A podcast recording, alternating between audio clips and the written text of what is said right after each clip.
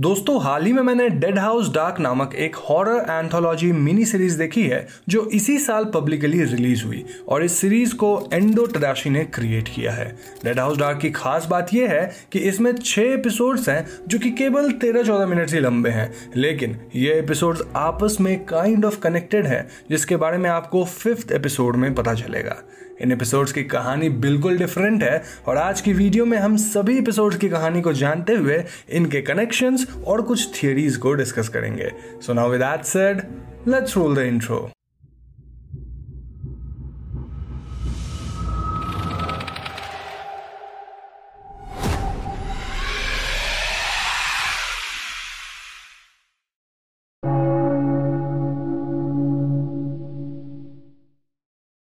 तो दोस्तों dead house dark की पहली कहानी एक फाउंड फुटेज स्टाइल स्टोरी है, जिसमें हम चीज़ों को एक डैश कैम के ज़रिए देख पाते हैं। हम देखते हैं कि कहीं एक हैलोवीन पार्टी चल रही होती है, जिसमें मार्टी और लिंडा होती हैं हु वर सिस्टर्स लिंडा को यह पार्टी कुछ खास पसंद नहीं आ रही थी, इसलिए वो मार्टी के साथ अपने कार में वहाँ से निकल जाती है। कुछ ही दूर आगे जाने पे इन्हें रोड साइड पे एक कार दिखता है, जिसका एक्सीडेंट हुआ पड़ा था। लिंडा इस कार को चेक करने जाती है, लेकिन वहाँ शायद कोई नहीं था। इसीलिए वो पुलिस को कॉल करती है फॉर हेल्प नाउ मार्टी नहीं चाहती थी कि ये लोग पुलिस से डील करें, क्योंकि मार्टी काफ़ी हाई थी और वो पहले भी ड्रग्स वगैरह को लेकर पुलिस कस्टडी में रह चुकी थी।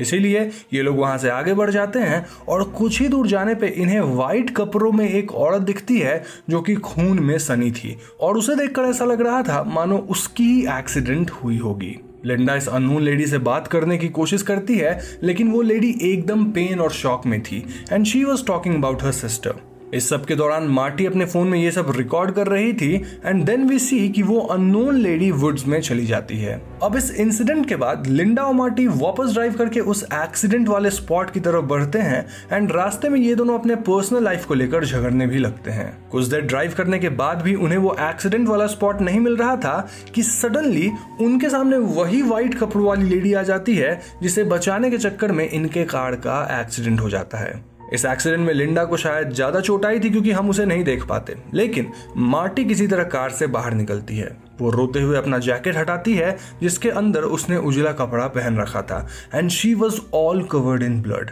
Marty आगे रोड पे शायद मदद के लिए जाती है एंड उसके जाते ही वहाँ एक दूसरी कार आकर रुकती है।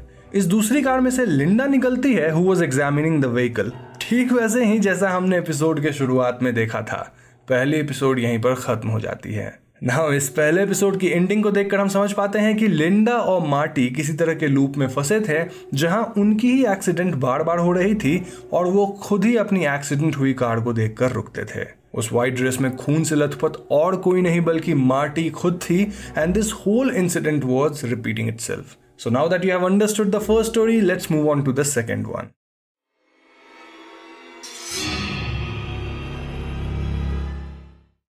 दूसरी कहानी नो पेन, नो गेन की शुरुआत में हम टिल्डा लॉक्सले को देखते हैं, जो कि एक एथलीट थी। और वो ऑसी रेस में हार जाती है, जिस वजह से वो वर्ल्ड जूनियर में क्वालिफाई नहीं कर पाती। उस रात टिल्डा को जैक्सन ब्रिज नामक फ़ेमस ओलंपिक कोच से मैसेज आता है, जो कि टिल्डा को ऑनलाइन ट्रेन करना चाह रहे थे।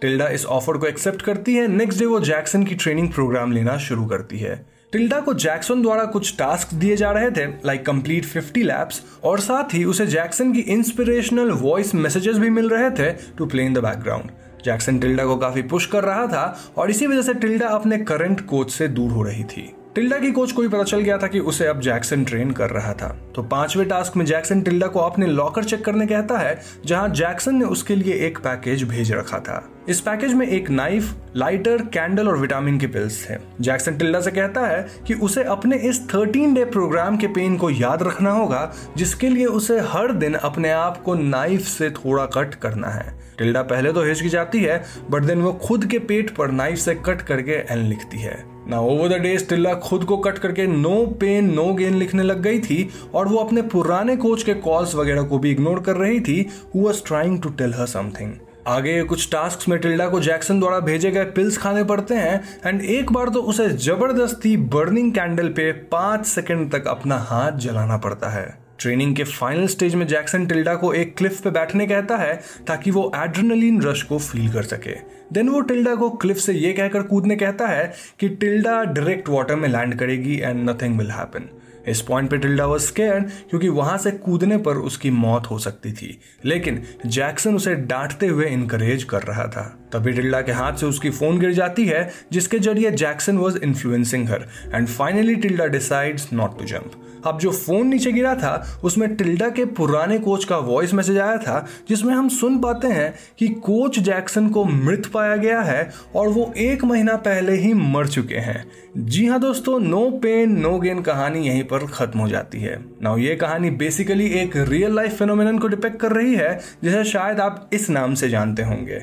यहाँ भी लोगों को चैलेंज वगैरह दिया जाता था लाइक खुद को कट करना, कुछ डेयरिंग करना इत्यादि एंड इसका लास्ट स्टेप हमेशा खुद को मारना होता था। नाउ टिल्डा को शायद डार्क वेब से कोई मैनिपुलेट कर रहा था on the name of Jackson और उन्हीं लोगों ने इससे पहले शायद जैक्सन को मैनिपुलेट करके मार डाला होगा। इनफैक्ट आई नो जैक्सन को किसने मारा है, जो कि आपको आगे की कहानियों में पता चलेगा। Apart from all this it's possible कि ये सब इविल स्पिरिट कर रही हो, लेकिन मुझे पर्सनली डार्क वेब वाली थियोरी ज़्यादा सही लग रही है। इसी के साथ let's move on to the third story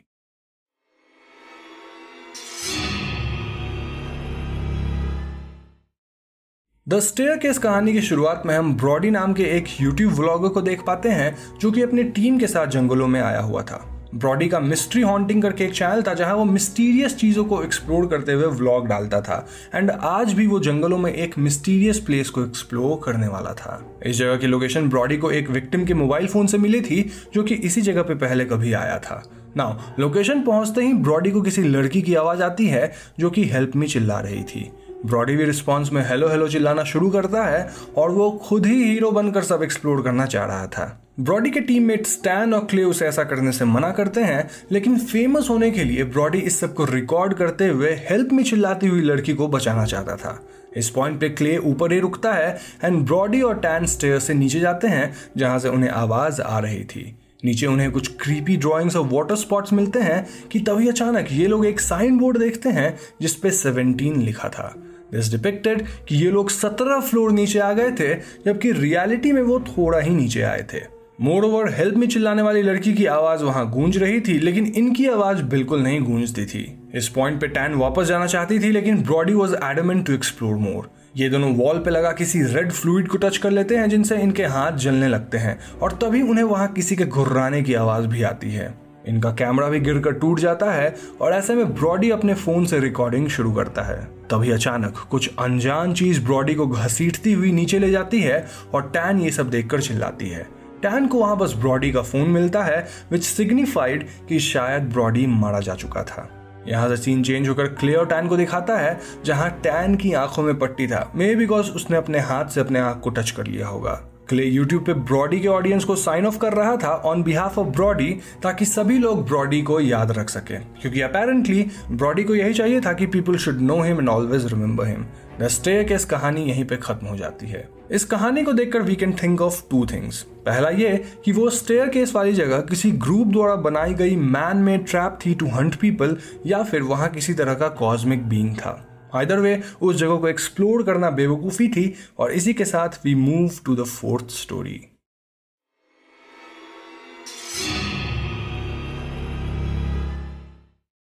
इस कहानी की शुरुआत में हम डेविड नाम के बूढ़े इंसान को देखते हैं, जिसके घर में चूहों की बड़ी दिक्कत थी। डेविड अपने घर में अकेला रहता था और उसके घर में एक अजीब सा कमरा था, जिसके दरवाजे पे हार्ट था और उस कमरे से रेड लाइट आती रहती थी। नाउ, डेविड डेटिंग वेबसाइट पे एलन नामक लेडी से मिलता है जो कि उसके घर डेट पे आने वाली थी। David was hesitant because of rat problem at his home, लेकिन एलन इस डेट को मिस करना नहीं चाहती थी।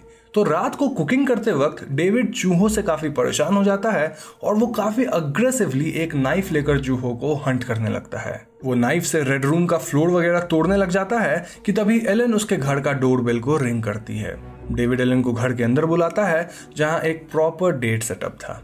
अब इससे पहले ये लोग अपनी डेट नाइट शुरू करते डेविड को वापस चूहों की आवाज़ आती है, जिससे परेशान होकर वो वहाँ से चला जाता है। इस पॉइंट पे हम देख पाते हैं कि डेविड अपने घर में ढेर सारे रैट कैचर रखता था which was not normal Ellen David के बार बार डिस्ट्रैक्ट होने से काफ़ी परेशान होती है एंड फाइनली डेविड टेल्स कि वो चूहों की वजह से परेशान है एंड इसीलिए वो एलन को डेट पे आने से मना कर रहा था। इस पॉइंट पे दोनों बातें करने लगते हैं, लेकिन डेविड का ध्यान अब भी चूहों की आवाज़ पर ही था एंड सडनली वो टेबल से उठकर चला जाता है। नाउ एलन डेविड के घर को एक्सप्लोर करते हुए रेड रूम में चली जाती है, जहाँ अजीब से टूल्स रखे थे, और वहाँ कुछ लड़कियों की फ़ोटोज़ भी थी। इसके अलावा, उस रूम में लोगों के नेम टैग से जुड़ी कुछ ऑब्जेक्ट या मेमोरी कार्ड भी रखी हुई थी with a proper camera setup as a viewer इस सेटअप को देखकर लग रहा था, मानो डेविड एक सीरियल किलर है, जो कि अपने विक्टिम्स को इस रेड रूम में मार डालता है और शायद उनकी रिकॉर्डिंग भी करता है।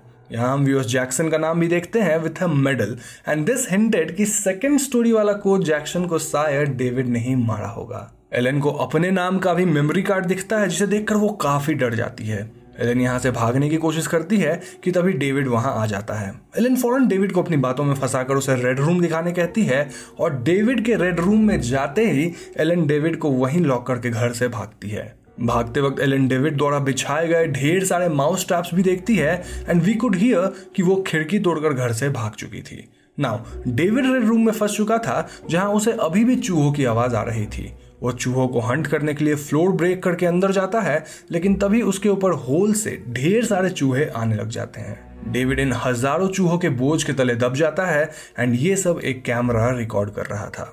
अटैंगल्ड वेब विवीव की कहानी यहीं पर खत्म हो जाती है। इस कहानी से हम समझ पाते हैं कि डेविड एक सीरियल किलर था और वो अपने विक्टिम्स को फंसा कर रेड रूम में मार डालता था। वो शायद उनकी रिकॉर्डिंग वगैरह भी करता था and over the time David mentally unstable हो रहा था।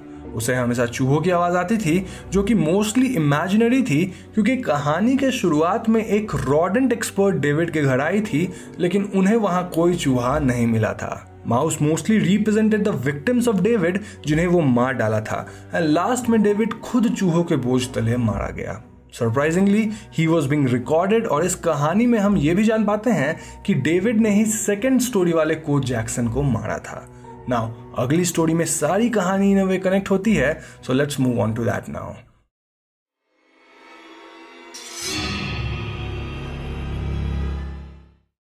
तो मिस्ट्री बॉक्स कहानी की शुरुआत में हम सोफी नामक लड़की को देखते हैं, जो कि काफ़ी डिस्टर्ब दिख रही थी, और वो अपने मॉम को कॉल कर रही थी which was going to her voice mail वहाँ एक फ़ोन अलार्म बजने की आवाज़ आ रही थी एंड सून वी रियलाइज़ कि ये आवाज़ एक पैकेज या बॉक्स में से आ रही थी, जिसे सोफी घर के अंदर लाती है। इस मिस्ट्री बॉक्स के खुलते ही हम इसके अंदर कुछ सामान देख पाते हैं, और अलार्म फ़ोन भी बॉक्स के अंदर ही था। सोफी फ़ोन निकालकर अलार्म बंद करती है एंड देन वो पैकेज से एक म्यूज़िक बॉक्स निकालकर उसे चलाती है।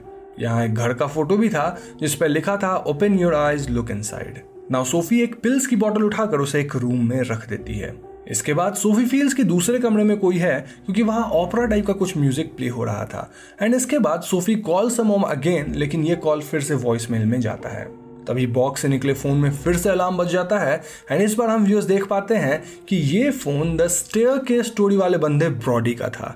जी हाँ दोस्तों, हमने यहाँ वो पिल्स वाली बॉटल भी देखी है, जिसे नो पेन नो गेन वाली स्टोरी में टिल्डा कंज्यूम करी थी। इस पॉइंट पे सोफी डोर खोल के खुद कुछ चाटे मारती है और फ्लैशेज में हम किसी तरह की रेड थ्रेड्स देख पाते हैं। सोफी इस मिस्ट्री बॉक्स को ऊपर के कमरे में ले जाती है, जहाँ सामान बिखरा पड़ा था। और उसी कमरे में सोफी के मॉम का फ़ोन भी पड़ा था जिसपे पाँच मिस्ड कॉल्स थे। ना इस मिस्ट्री बॉक्स में एक वीडियो कैमरा भी था just like we saw in David's red room और इस कैमरे पे एक नोट था सेइंग प्रेस प्ले प्ले करने पे सोफी को उसके मॉम की रिकॉर्डिंग सुनाई देती है, जो कह रही थी कि वो स्पेशल मिरर बॉक्स उसके लिए है। सोफी इस मिरर बॉक्स को प्ले करते हुए रोती है।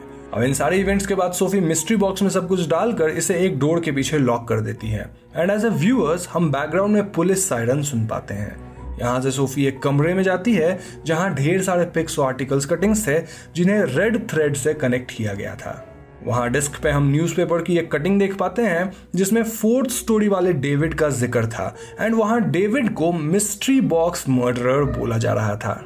आर्टिकल में लिखा था कि मिस्ट्री बॉक्स मर्डरर अपने अपार्टमेंट में मृत पाया गया है और उसकी रिपोर्ट एलन ने पुलिस को दी थी। ये सब देखकर हम जो समझ पाते हैं कि सोफी की मॉम भी डेविड की एक विक्टिम थी and she was no more इस पॉइंट पे सोफी अपने आँखें बंद करती है and she smiles mystery box story यहीं पर खत्म हो जाती है। इस स्टोरी में हम क्लियरली देख पाते हैं कि डायरेक्टर ने पिछली चार स्टोरीज को कनेक्ट किया है और यहाँ हमें पहले की सभी स्टोरी से जुड़ी कुछ हिंट्स मिलती है। सोफी अपनी मॉम की डेथ को एक्सेप्ट नहीं कर पा रही थी और वो खुद मिस्ट्री बॉक्स किलर को ट्रैक कर रही थी। यही वजह है कि शायद उसने डार्क वेब से ये मिस्ट्री बॉक्स मंगाया था, जिसके अंदर सभी स्टोरी से कनेक्टेड आइटम्स थे। सोफी इतना मेंटली परेशान थी कि वो खुद को कट भी कर रही थी as we can see in some frames जहाँ उसके हैंड पे स्कार था। एंड ऐसा ही कुछ कट टिल्डा भी अपने आप को सेकेंड स्टोरी में कर रही थी। वो स्टोरी में हमने मार्टी के ब्लडीड वॉइड ड्रेस को देखा था, जिसकी झलक हमें ओपरा काइंड ऑफ़ सॉन्ग वाले रूम में मिली थी, और वहाँ का टाइम भी सेम था, जो कि फ़र्स्ट स्टोरी का टाइम था in the dash cam moreover जो म्यूज़िक प्ले हो रही थी, वो फ़र्स्ट स्टोरी के हेलोविन पार्टी वाले म्यूज़िक से काफ़ी मिलती जुलती लग रही थी. So this is how all this five stories connect और यहाँ मेरी थियोरी है कि सोफी ने ही किसी तरह मिस्ट्री बॉक्स किलर डेविड का मर्डर प्लान किया होगा विच एक्सप्लेन्स कि वो लास्ट में आँखें बंद करके स्माइल क्यों कर रही थी.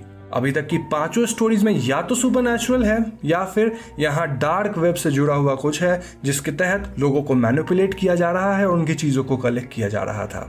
नाउ ये मैं आप पे छोड़ता हूँ कि आप उसे सुपर नेचुरल माने या फिर डार्क वेब से कनेक्टेड कुछ इवेंट्स इसी के साथ let's move on to the final story of this series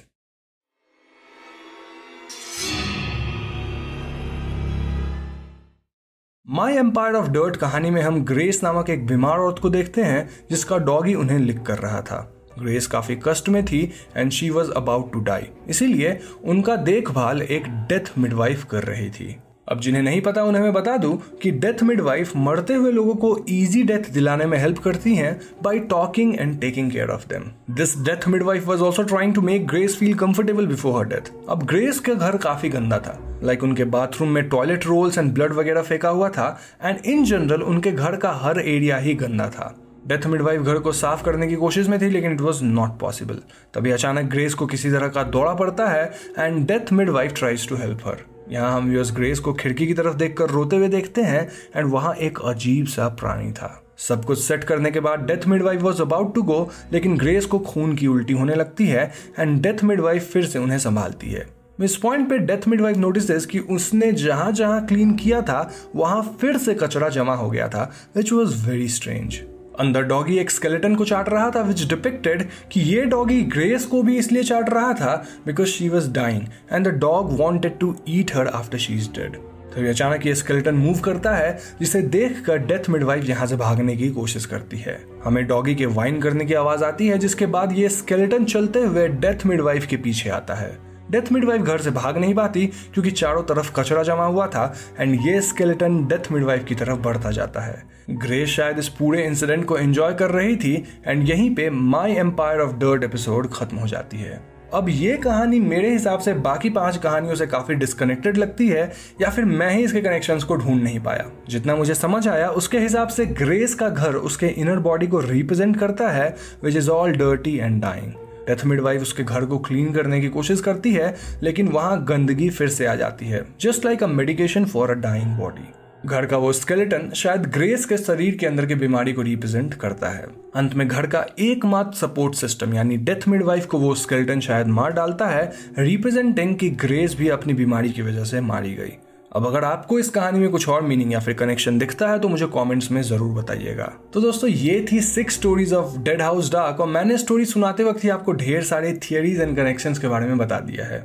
यहाँ एक आखिरी बात जो नोट करने लायक है कि पिछली पाँच स्टोरीज कहीं ना कहीं टेक्नोलॉजी से जुड़ी है। Like dash cam online training लेना YouTube vlogging online dating dark web इत्यादि। ये कहानियाँ हमें टेक्नोलॉजी के बुरे साइड को दिखाता है कि कैसे हमें इस पर बहुत ज़्यादा रिलाई नहीं करना चाहिए और कुछ ज़्यादा एक्सप्लोर भी नहीं करना चाहिए।